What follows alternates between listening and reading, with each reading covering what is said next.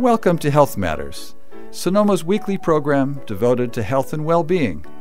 Each week, through interviews, editorials, and listener participation, we will explore topics and issues of contemporary medicine and its relationship to the lifestyles of our community. Our goal is to provide you with information and resources to help you achieve and maintain what you deserve a happy, healthy, and productive life. I'm your host, Dr. Ned Hoke, a veteran in natural methods healthcare, speaking with you today from Sonoma Valley, California, for an hour of health topic digestion and discussion. Please stay with us.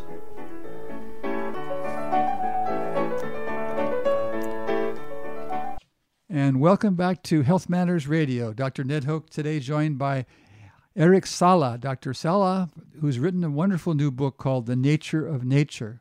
And what brings us together with Dr. Sala is the well, what is so lively in the in the minds of many of our listeners and, people across the United States, of course, is the Trump Trump administration's recent claim that they're um, anxious to begin leasing uh, the uh, oil oil uh, the, for oil purposes the ANWR the Arctic ref- refuge that uh, Dwight Eisenhower uh, began in the in the early 50s, and Jimmy Carter enlarged somewhat later, and now uh, Dr. Uh, that is Dr. Uh, Dr. Uh, President Trump wants to give it to the oil and gas people. So, Dr. Sala, maybe if you could start with that story in terms of where where you think it is and how significant do you think Trump's claim is that he's he's going to be able to actually uh, let these leases happen and that dr- drilling will actually begin. T- tell us the beginning, and also give us a little sense of what your contact with the with the Arctic Refuge is as well. Yes, uh, I'm not uh, an expert in uh, Alaska or the National Wildlife Refuge, but I work in the Arctic in, in Canada and Greenland. And from what I have read and heard, it doesn't make any sense. It doesn't make any sense because the world is awash in oil. Oil is quite cheap right now. There is no issue whatsoever with energy independence, like President Trump likes to say. This is just a freebie to to oil companies. But also, oil companies, I don't think they want to invest right now in the Arctic. It's too too expensive. It's not it's not worth to get that oil. And on top of that, the big banks, J.P. Morgan, Goldman Sachs, and others have committed not to fund new exploration projects in the Arctic. So it does not make sense from an economical perspective. It does not make sense from a rational perspective, and of course, it does not. It doesn't make sense from a, an ecological perspective because the the goal of the refuge is to protect the nature there, especially the porcupine uh, caribou herd, which is key for the Gwich'in tribes that, who live there. So on, on top of the ecological damage, we would ha- this would be desecrating traditional lands and livelihoods of indigenous tribes. Mm-hmm. And going on with the, uh, the, rest of my question, which is, I mean, you're not a, a, a sage, perhaps, and perhaps you can't have a crystal ball, but what did, how likely do you think it is that the the refuge will actually be? Uh, well, of course, we're all hoping that Mr. Mr. Trump is uh, history by the time these leases may be uh, put out. But how likely do you think it is, or do you have any sense of that, of how likely it is that this actually will come to pass? Well, if I had a crystal ball, I wish the, uh, I hope the crystal ball would tell me that because of all these these conditions, it's not going to happen, and also the uh, environmental organizations are going to have lawsuits um, ready. So I think that right now especially in this this COVID era where there are more important things to worry about than getting new oil fields. Right. I think that the, the likelihood of this happening is low. Mm-hmm. Well, I'm happy to hear you say that because there you're in Washington D.C. and you are, and we'll be we'll be able to talk about uh, your contact with National Geographic. That that fact that that will be an, an item of considerable interest to our listeners because you've done such a lot of interesting work with National Geographic. Uh, but I, I want to mention for our listeners who care about this topic, and I think many of our listeners do, there is the Oliver Mil- Milman article in The Guardian uh, last Friday. If they're interested in kind of a, a, current, I don't know if you saw that that article, but uh, uh, George Milman in the Guardian last Friday, the 21st, had quite a nice, not a long article, but a, a nice an article with some good feeling to it and a good sense of what the what the story was. So for our listeners who are interested, they may go there to the Guardian, I guess uh, online, I'm sure. So um, okay, so that kind of takes us through a little bit of the, the Arctic refuge. And of course, that's, as I say, we're quite important to many of our listeners. Um, let's come around to uh, the work that you have been have been doing with National Geographic for quite some time. You have a uh, you're the director. Let's see, you are the director of a. I've got it here somewhere, of a pristine ocean, pristine seas. Pristine seas. Mm-hmm. Maybe you could give us a, a, little synopsis of what that, what your duties are in that way, and and give us a taste of what that means. Yeah, I used to be uh, Californian. I used to be head professor at the University of California in San Diego at the Scripps Institution of Oceanography, right. studying the impacts of humans in the ocean, the impacts of fishing, global warming. But one day I realized that all I was doing was writing the obituary of the ocean. right.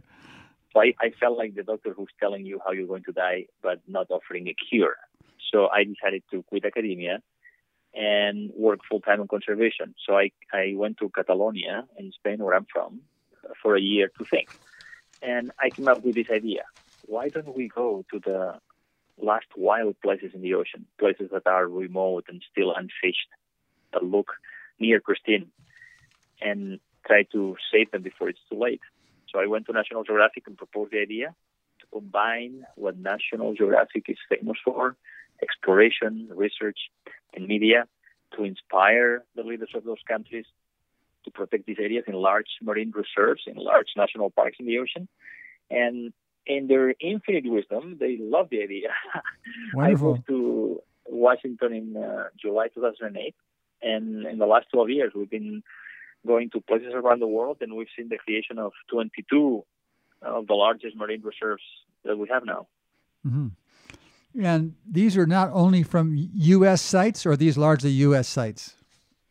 No, there's only one site in the U.S. Mm-hmm. Pacific Remote Islands Marine National Monument that President George W. Bush created and President Obama expanded.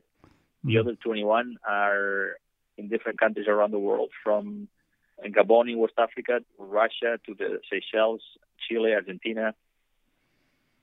Give a, give us a feeling a little bit about now. You, are uh, it, many of the sort of eco- ecologists and the conservationists that we know are they are of course many of them are academics uh, but you've been in the practical politics of this area so if you could give us a little sense of how you actually pull these things together i mean what what does it take to get you to and to get your research in front of the people who need to see it that will then consider it important enough, possibly, to even be- begin to consider the idea of having these refuge areas. So, tell us a little bit about that. How how you sort of negotiate the uh, you know who, who do you reach out to who who do you who are your your partners in terms of do you have like for instance are does USAID somehow get involved or are any parts of the United States government involved or is this this other intergovernmental uh, uh, different groups, uh, or or this is this this can't just be a one man show. So tell us a little bit about how you pull this sort of stuff together, and kind of what kind of people you bring together to make it happen.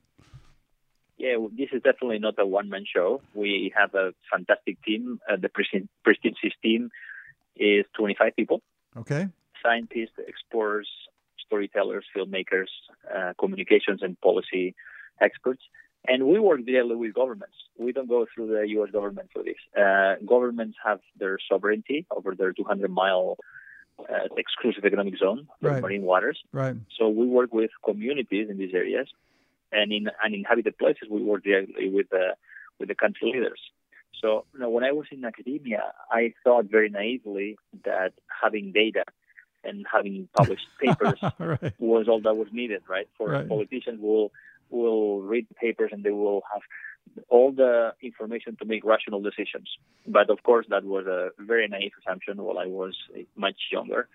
And with National Geographic, we actually uh, flipped the way we work. So first, we make those leaders, presidents, prime ministers, ministers of the environment, we make these people fall in love with these places. We take them on our expedition. They, sometimes they come to visit for a day. We have dived with presidents, been in submarines with them, let them pilot an underwater robot, and invariably, if they come to the field and see these wonderful places, they fall in love with them. Mm. If they cannot come, then we bring these places to them with our documentary films. And once they fall in love with these places, once they understand deeply that these places are unique and irreplaceable and precious and that they need to be protected, then we come with the scientific data to, that we collect in these places to show them how special they are and why they need to be protected, plus the economic data, our analysis that shows why protection would be economically more beneficial than overexploitation. So first the head, sorry, first the heart, right, and then the head. That's mm-hmm. the way we get to them. Mm-hmm. Well, you almost sound like uh, John Muir and, and Teddy Roosevelt and and uh, Jacques Cousteau and these kinds of people. This is this this is this path is quite a we we've heard of it before, shall we say that that business of bringing the politicians to the red redwoods or bringing the politicians to wherever they need to be brought to to show them exactly as you just say that that this is of course and of course this is what we try to do with our citizens. I mean, we part of what we try to what, we have the national parks. I mean, I have to believe that part of what the national parks are about is I mean, in terms of here in the United States anyway, part of what they're about is to be a, a largesse, if you will, of giving people the opportunity to experience firsthand the the wonders of nature, and uh, so uh, this is a you're you're at the professional end of that, but it, it's it's it's quite a big process, and of course we have to thank I guess we have to thank Teddy Roosevelt in, in terms of the United States for being one of the people that really got sparked and alive with with the idea of, of conservation. So, speaking of conservation, in terms of uh, what else the National Geographic does, of course, you've got 25 people, so that you've got a quite a substantial organization in terms of what you yourself are doing in terms of the pristine seas work. So, you've you've put out some films that are that then go with the different projects. So, do the public have access to these films? Yes, we've had uh, we've produced 28 films, and 14 of them are on have been on National Geographic Channel or National Geographic Wild.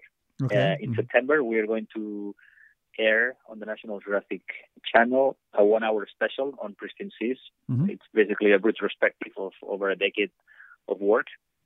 Wonderful. In October, we'll have also another film, uh, feature documentary that we produce on the Canadian and the Greenland Arctic mm-hmm. called The Last Ice, which is about how local groups, how the Inuit communities are adapting to the loss of ice and the impacts on the animals that they they depend on.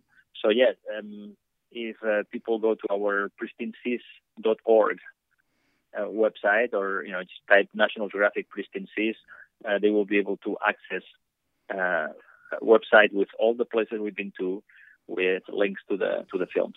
Mm-hmm, mm-hmm. And the links of the films, these are you have to buy access, or this is publicly available without charge.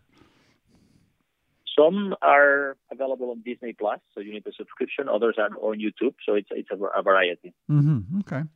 Um, well, you you've done so many different things in terms of this kind of work. So I guess your latest is coming out very soon. We, you're the Nature of Nature book, and so we'll be uh, taking a couple of minutes here now to just let's let's break let's open the the the uh, front cover of the book a little bit.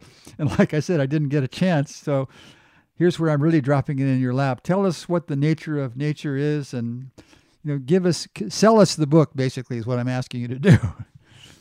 Well, first of all, uh, I hope that people will buy the book and get a, an actual hard copy because the cover is so beautiful. That I had nothing to do with the cover. Uh, our creative director at National Geographic Books did it. It's a really beautiful cover with animal and plant uh, motifs. That uh, it's, I think it's a great first uh, introduction to the book. But the nature of nature is my love letter to the planet. Mm. It's my story of why we need the wild. Uh, for the last 30 years, I've been conducting research on how species interact with each other, how self, they self-assemble to create these wonderful ecosystems that we call forests, wetlands, grasslands, kelp forests, coral reefs, uh, you name it. And why we need all these species there so that they can provide all these benefits to us, all these things that we absolutely need to survive, like oxygen, fresh, uh, clean water, food, pollination, uh, uh protection from floods and storms, etc., etc. That things that we cannot recreate despite all of our of our technology. And I also wanted to make the economic case that protection of nature results in a greater economic benefit than the business as usual. Mm-hmm. That was what the book was about. Mm-hmm. But then COVID nineteen happened, mm-hmm. and I called I called my editor and I asked her if we could uh, stop the book from going to the printer, and she said, "You have two weeks." So I was able to write an epilogue. I was able to write an epilogue on the nature of coronavirus, ah. where basically I make I make the link between our broken relationship with nature and this pandemic, because the ultimate cause of the pandemic is wildlife trade and destruction of natural habitats where these animals live. So, uh, full circle. How nature works, why we need intact ecosystems so they can make, continue making this planet a wonderful place to live, why we need to protect it, why it, it makes economic sense, and why our own survival and our own health depends on the health of the natural world. And I think we have to acknowledge, and increasingly this is apparent to more and more people who are recognizing exactly as you say that we are completely dependent on uh, an intact nature. So we're speaking to Dr. Eric, Eric Sala. His new, we're talking about his new book called The Nature of Nature. We do need to take a break.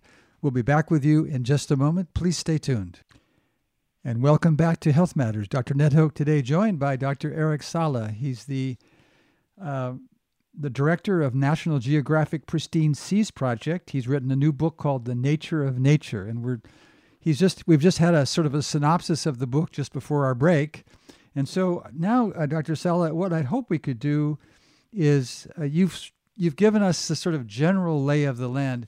Maybe you could pick some pieces of your book, some some sort of morsels, if you will, and and dive a little deeper into a particular part of the of the story you're telling, and so you could our listeners could get a feeling for what the a more granular sense of what you're you they're going to be find in your book. Okay, so uh, in the book I wanted to tell stories. You know, I spent too many years writing scientific papers with jargon, and that only only the um, initiated can understand, and that's I don't think that that's uh, necessary everywhere. So I wanted to tell stories of how uh, people, how colleagues and myself discovered um, how uh, basic principles in ecology, how species interact with each other. But also, I wanted to explain how the entire world is connected. And I have one example the Amazon forest. We all see this horrible news on TV that uh, the current government in Brazil is enhancing more deforestation in the Amazon. We have these horrible wildfires, and the amount of intact forest is decreasing. Well, the Amazon is such a rich forest because it receives so much rain, right? It's, it's a very uh, classic tropical place. And the cool thing about this is that the forest produces its own rain. The forest, the trees absorb water through their roots, and thanks to the tropical heat, that water is transported all the way up to the leaves, and there it transpires like our sweat. It evaporates. Wow. And as this water vapor elevates, uh, then it condenses as rain. That lowers atmospheric pressure, which in turn draws more moist air from the Atlantic Ocean, which creates more rain, and so on and so forth. That rain then is going to erode the mountains of the Andes and transporting nutrients through the Amazon River to the Atlantic Ocean, where it's going to fertilize the waters, uh, foster the growth of plankton, which in turn is going to feed the fish that people on the coast are going to catch. Right now, the problem is that if we lose more than 20% of the Amazonian forest today, the forest that will not have the critical mass to produce enough rain and the forest will turn into a savanna, a much drier environment. And that means that the weather patterns of the entire world will be affected. That's wow. one of the stories that um, I explain in the book. Wow. Wow, that I don't think I'd any heard it ever spoken of so simply, and also so interconnectedly. That is the the Himalayas, the, the, you know the the feeding of the moisture that then comes down the rivers of the Himalayas. I mean, we we sort of have heard the stories, but that sort of puts it in a very very uh, stark uh, way. And, and of course, it, doesn't take much imagination, assuming what you're saying is true. Uh, to it doesn't take much imagination to see how the a, a break in the chain of that positive ecology is um, is uh, life threatening for the for the for the planet. So keep keep going. Tell us a little bit more. That's one piece. Another, give us another morsel from your book. And again, but again, sort of the deep the deeper dive, so we can really see and feel the the story that you're telling. Because it, just like you just did, you in a very synoptic way, you sort of you gave us such important points, uh, and yet they're powerful ones that that then make alive for us the the living nature of things. Well, Matt, I hope that people will buy the book so um, and and read the story themselves. Oh, of but, course, of course. No, no, I don't want to. I don't want. No, let, let, let, me let me tell you another one. So, okay, all right, yeah, okay. I, I think what, what, one that is very relevant is, is the pandemic, right? Because right today the, the priorities are to take care of people who are in need, right. people who are sick, who lost loved ones, who are in economic distress. Right. But also, it is the time to think about what caused the pandemic and how we can prevent the next one. Right. And we we all hear the news on TV, and it's all about the response. It's about do we have enough tests? Do we do contact tracing? Should we get into lockdown? Should we use masks? But let's go back. Why did this happen? This happened because a virus spilled over from a from a wild animal to a human in China, right? Creating a, a local outbreak, and thanks to our globalized lifestyle, it spread like wildfire across the world, right? So that means that we are all in this together. We are all connected, not only to each other as humans, but also to all other creatures in uh, on on our planet. And you know, people before have thought that well, climate change is something that will happen in the future to somebody else. You know, the loss of biodiversity, this is something that happens in in the Amazon. It's not affecting me. You know, uh, pandemics. Oh, this is Ebola in Cameroon or Congo. This is not affecting me in Minnesota or California, right? Right. But now everybody is affected. California, unfortunately, is, is going through these uh, horrible wildfires. But the, the virus is something that uh, in our recent history is something that is probably the best wake up call we have mm-hmm.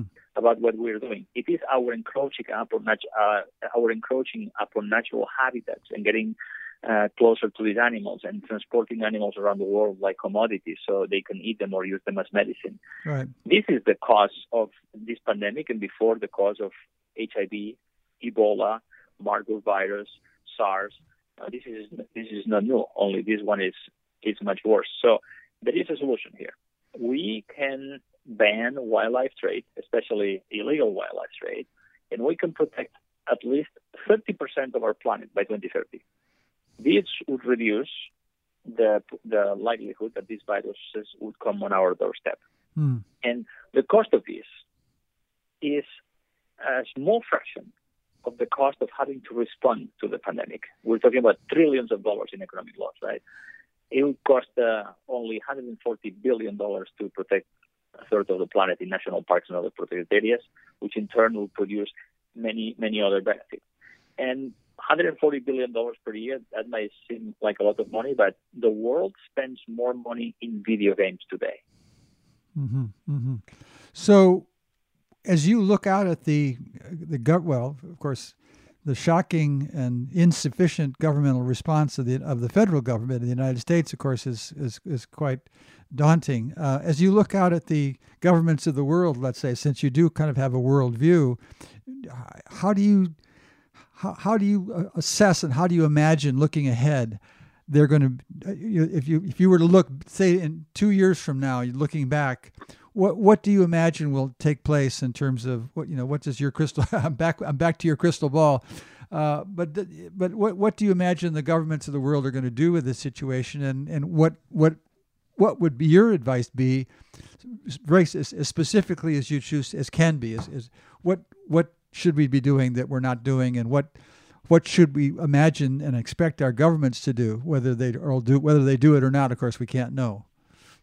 I think I would be better prepared to answer the question after the U.S. election. But right, thank you, thank but, you. Yes, you know, but but you know, it, there are countries that have realized that we cannot go back to normal because this pandemic has shown that our global economic system is like the emperor without clothes, right? Right. It's based on very shaky foundations.